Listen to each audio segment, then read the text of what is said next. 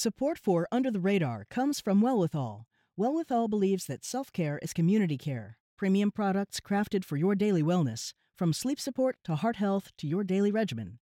20% of Wellwithal's profits are committed to leading the fight for health equity. They won't stop until it is truly well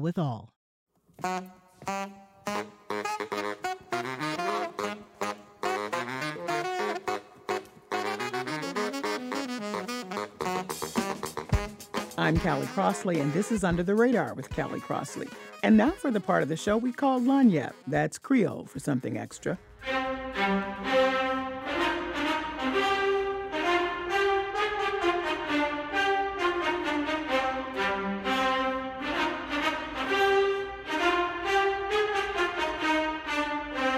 That's the opening of French composer Georges Bizet's L'Arlésienne Suite 1 and 2. To the ear of Dr. Bern Hendrix, one of the world's leading authorities on the 19th century American composer, Frederick Delaney, Delaney's famous symphony Quicksilver mirrors Bizet's complex composition, including his particular use of the French horns.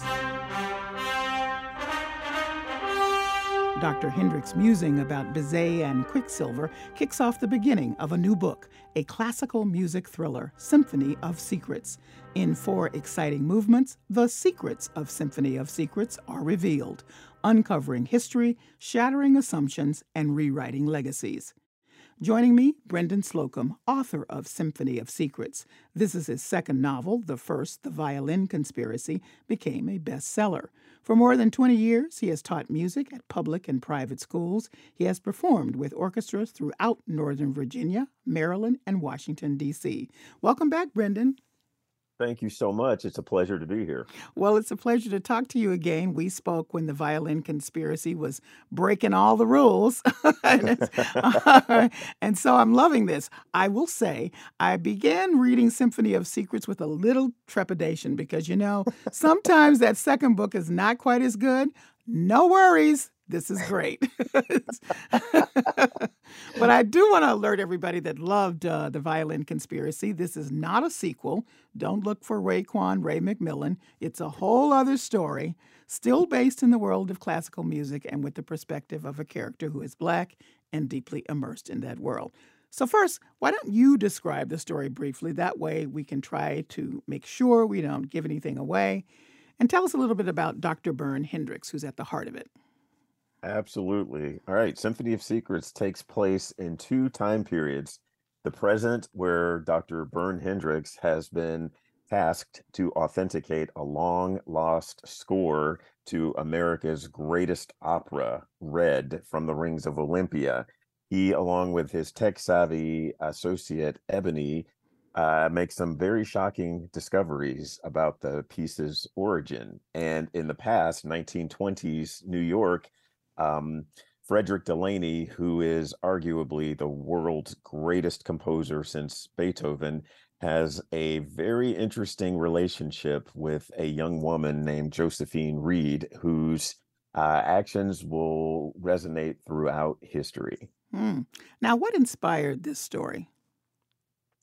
Um, uh, well, the one of the protagonists, Josephine Reed, is a black woman who lives with autism. Um, I really wanted to highlight uh, people living with autism uh, in a positive way. Uh, I have a nephew who lives with autism. My best friend's brother lives with autism. I've, I've taught students uh, who live with autism, and I, I wanted to highlight um, people with this particular neurodivergent condition uh, in a in a positive manner. And I'm sticking with what I know. I know music, so I want to make sure that I stay in my lane.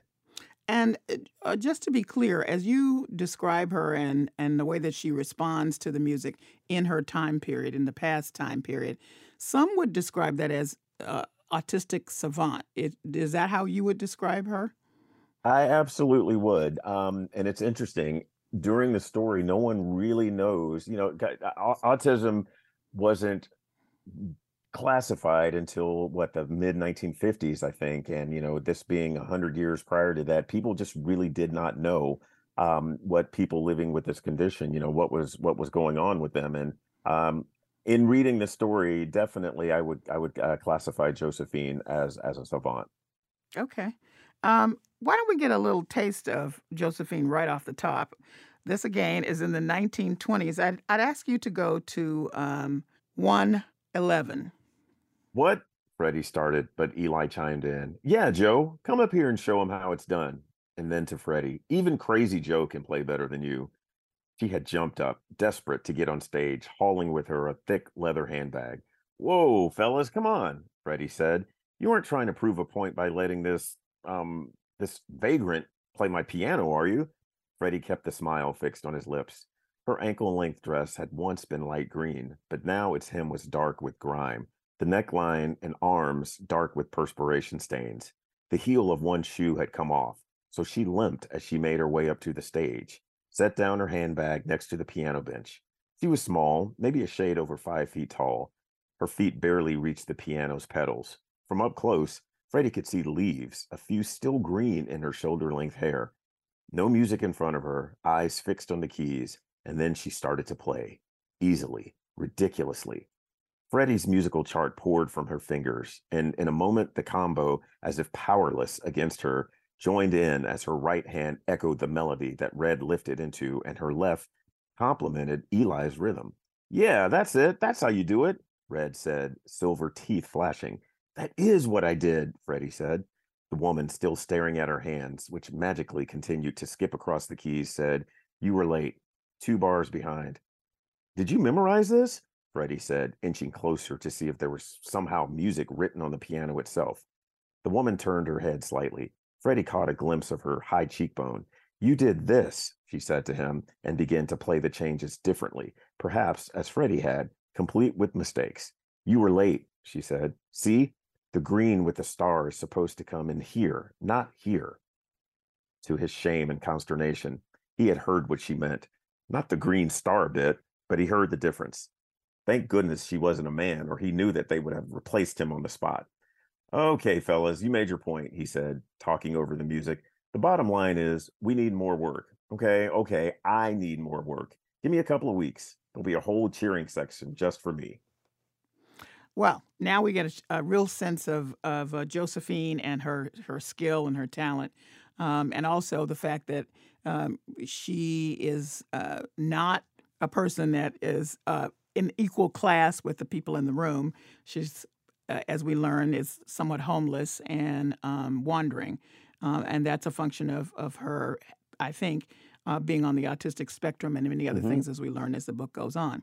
But that's in the 20s, and now we've seen met Josephine and Frederick Delaney, and that Frederick Delaney, the Freddie, um, in the in the current time is known as one of the greatest masters of uh, music, and that's what Dr. Bern Hendrix has known him to be, and he's studying him. He studied him this whole life. One of the things that I was interested in, um, just to be clear about who Dr. Bern Hendrix is, you um, described him as a music professor, but then um, I understood him to be a musicologist, which holds like a scholarship at a different level. And I wonder if you would explain that so that we have a full understanding of why Bern Hendrix was chosen um, in his role in this book to uh, examine Frederick Delaney's work. Yes, sure. Um, Dr. Bern Hendrix is a really interesting character, and when I made him a musicologist, it was a bit uh, daunting for me because I have a degree in music education, and you know, I I'm not quite sure what a musicologist does. And I I spoke I spoke to a couple of musicologists, and you know, hoping that I got the descriptions right. And when I spoke to um, my friend Kate, she said you nailed it. Uh, musicologists have very very specialized fields of study you know they could study a certain type of music from a certain region or a certain composer and they just delve super deep into uh, the life and times and you know even even the attire that these people would wear or the type of pen that they would use to write their compositions basically everything about a subset of music a musicologist would be a specialist in and in this case dr bern hendrix has dedicated his field of study to everything Freddie Delaney. He knows what type of toothpaste the guy used. and I wanted to make that clear, have you make that clear, because um, the core of the book starts moving into these assumptions that are made about Bern Hendrix. He is all of that, as you've described, but he's also African American, um, as is Josephine Reed.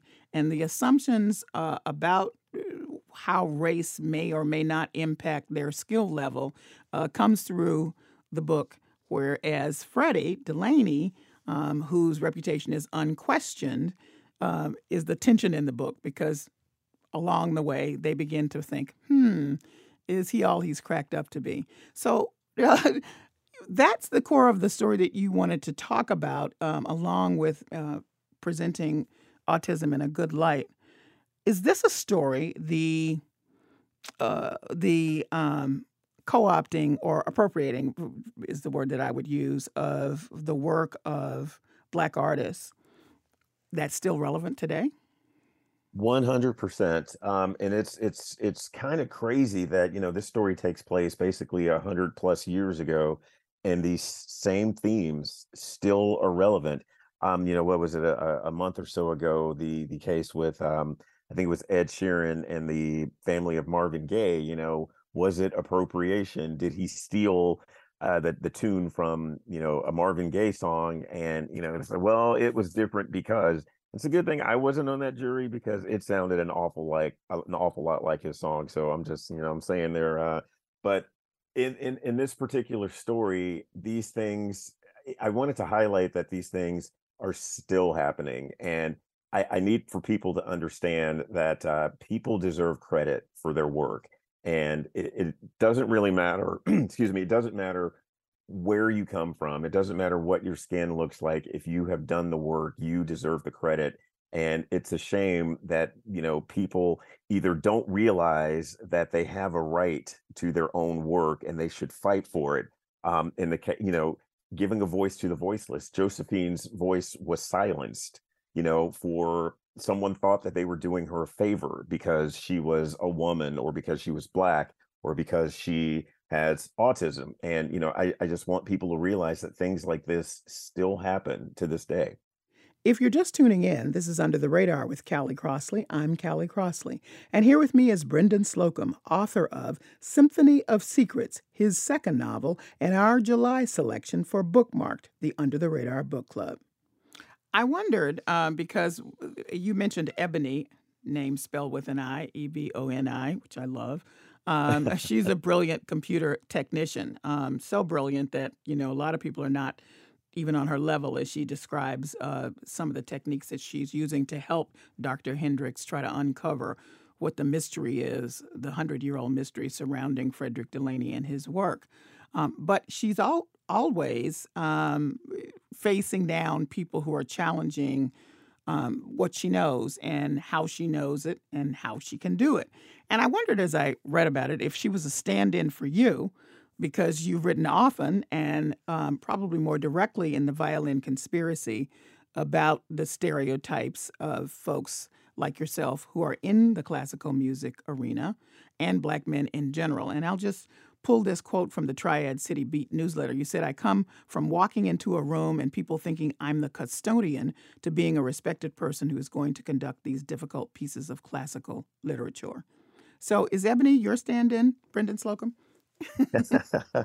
um, I'd like to think that Eboni is a representation of what people like me basically what people like me have to have had to endure for a very very very long time. Um you know it's it's not just me. I would never be have so much hubris as to think that you know she's she's representing me directly but there you know I, i've heard so many different stories uh from people that say you know that exact same thing happened to me. I know exactly what you're talking about. I have to deal with that on a regular basis. Um and i just thought that she was a very very relatable character even though she has to deal with these types of biases every single day. She's still strong. She still moves forward. She still lets her intelligence speak for itself and, you know, not having to go out of her way to prove someone wrong. You know, she just lets her capabilities do that rather than she she does it with her actions. Mm, hmm Now, one of the things I uh, really enjoy about your works Um, if you're a fan of classical music, you'll just be thrilled. You'll just jump right in. If you don't know much about it, you're intrigued because you are very careful to explain without lecturing us what's going on and why these specific things mean something, why these annotations mean something, um, why this particular pace means something, what it means in the case of Frederick Delaney, who is one of the main characters in the in the past. Um, who has the ability to not only write the music, as is, this is what's understood about him, but also write lyrics, because he was doing popular music before he turns to symphonies later in his career. Um, so there's a lot of lyrics in the book, and I assume you wrote those lyrics because you do write lyrics. Is that right, Brendan Slocumb? yes, that is very true. I take credit for both the good lyrics and the awful ones. So uh, uh, yeah, it, it, it was all me, and uh, that was fun. I had an opportunity, I was like, this is a perfect chance for me to use all of those terrible songs that I wrote early on in my my songwriting career. It's like, all right, these are terrible, so I can insert these, and no one will feel bad for me because I wrote such awful, awful lyrics, and I can juxtapose those with good lyrics, you know. So people can see the evolution. Wow, Brendan, that's really bad compared to what you did before, and oh, okay, now I, I can see that you've grown as a songwriter, and yeah, it, it was fun to do. Um, you know, the the cheesier the better, and that was a lot of fun. okay. Um, now, you have made a signature, whether you meant to or not, of the flashback because both in the Violin Conspiracy, it starts at the beginning um, of current day times and then flashes back, and it's similar to Symphony of Secrets. Um, I'm wondering uh, what that format allows you to do that the traditional linear narrative does not. I really think it gives me an opportunity to explore, uh, you know, it it it it deepens the story. Um, I think with a lot of the background that you get in in the flashbacks, it really gives you an opportunity to broaden the entire story. Uh, you know, not just coming at it from from one level. It's like, well, okay, so this happened back in the 20s. Now it makes sense why this is important in the present. Um, so if we understand what was going on in the past, it really, really does make clear why things are the way they are in, in the present. Hmm.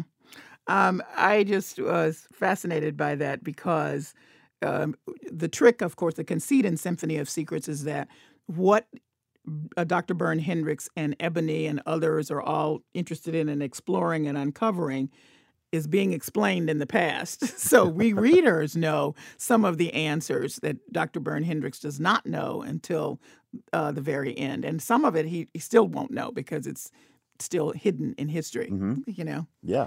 All right. So um, give us a little bit about your writing process because everybody always wants to know. Um, you told me when we talked about about violin conspiracy that you all were, were already working on this second book. So I guess you write fast because this is pretty quick.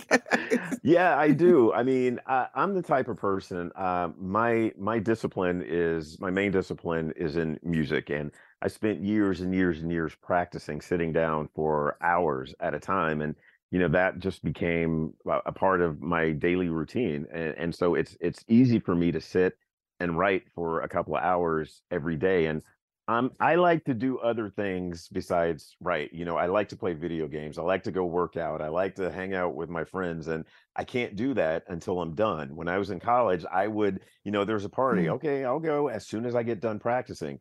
So it's it's that's just the way that I operate, and and I just I've I've been fascinated by people who, you know, people say it took me 10 years to write this one paragraph and I just don't get it. I'm like, "Well, what are you doing all of this time?" And, you know, no judgment towards them. It's just not for me. I want to be done. I want to be entertained. I want to put this book out so that people can can gain something from it. You know, I want to entertain people and I can't do that if it's not written. And, you know, I'm writing my third book right now and I'm I'm like four chapters in and uh, you know, I've been writing every day and I I think for a week now I've been writing and I'm already four chapters in and um I'm that's just the way that I do it. So let me save you from some hateration. You do go Oh, back and read the whole book aloud and then, you know, edit and re-edit for people who are saying, "Really?" You know, you know what I do? You know what I do? I every week, every week on Sunday, I read from the beginning. Every Sunday, I will read from the beginning up to where I am, and then I'll I'll pick up from there with my writing Okay. on on the next next day. All right, what do you want people to take away from the book? I want people to uh, give acknowledgement to where it is due. I want people to see people. Um, ignore the attire, ignore the haircut, ignore the skin color, ignore the zip code, ignore the bank account, and see the individual. See the person for their actions, not for their appearance. I really want people to um, really give give credence to to what people do as opposed to what they look like. And last question: uh, Is it a standalone, the next, the third book, or a, a sequel to one of the first two? Ooh, you're getting me in that one. So I will say um, all of my books are going to have little Easter eggs and nuggets. They all take place in the same Okay. universe. So if you are familiar with the Delaney Foundation, my next book will um, there'll be some familiar themes. I'll say that. Okay. Well, I can't wait. Brendan Slocumb's latest book is Symphony of Secrets. Brendan Slocumb, thank you so much for joining us. It's great to talk to you. Pleasure is mine. Thank you, Callie. Brendan Slocumb's latest book is Symphony of Secrets. It's his second novel in our July selection for Bookmarked, the Under the Radar Book Club. That's it for this week's edition of Under the Radar. Listen to us online at GBH News or wherever you get your podcasts. And follow us on Twitter and Facebook to stay up to date with our programming. Under the Radar with Callie Crossley is a production of GBH, produced by Jesse Steinmetz and engineered by Dave Goodman. Our intern is Miriam Haidara. Our theme music is Fish and Chips by We Are Two Saxies, Grace Kelly and Leo P. Listen again on Thursday and see you here at 6 p.m. next Sunday for a new episode. I'm Callie Crossley. Thanks for listening.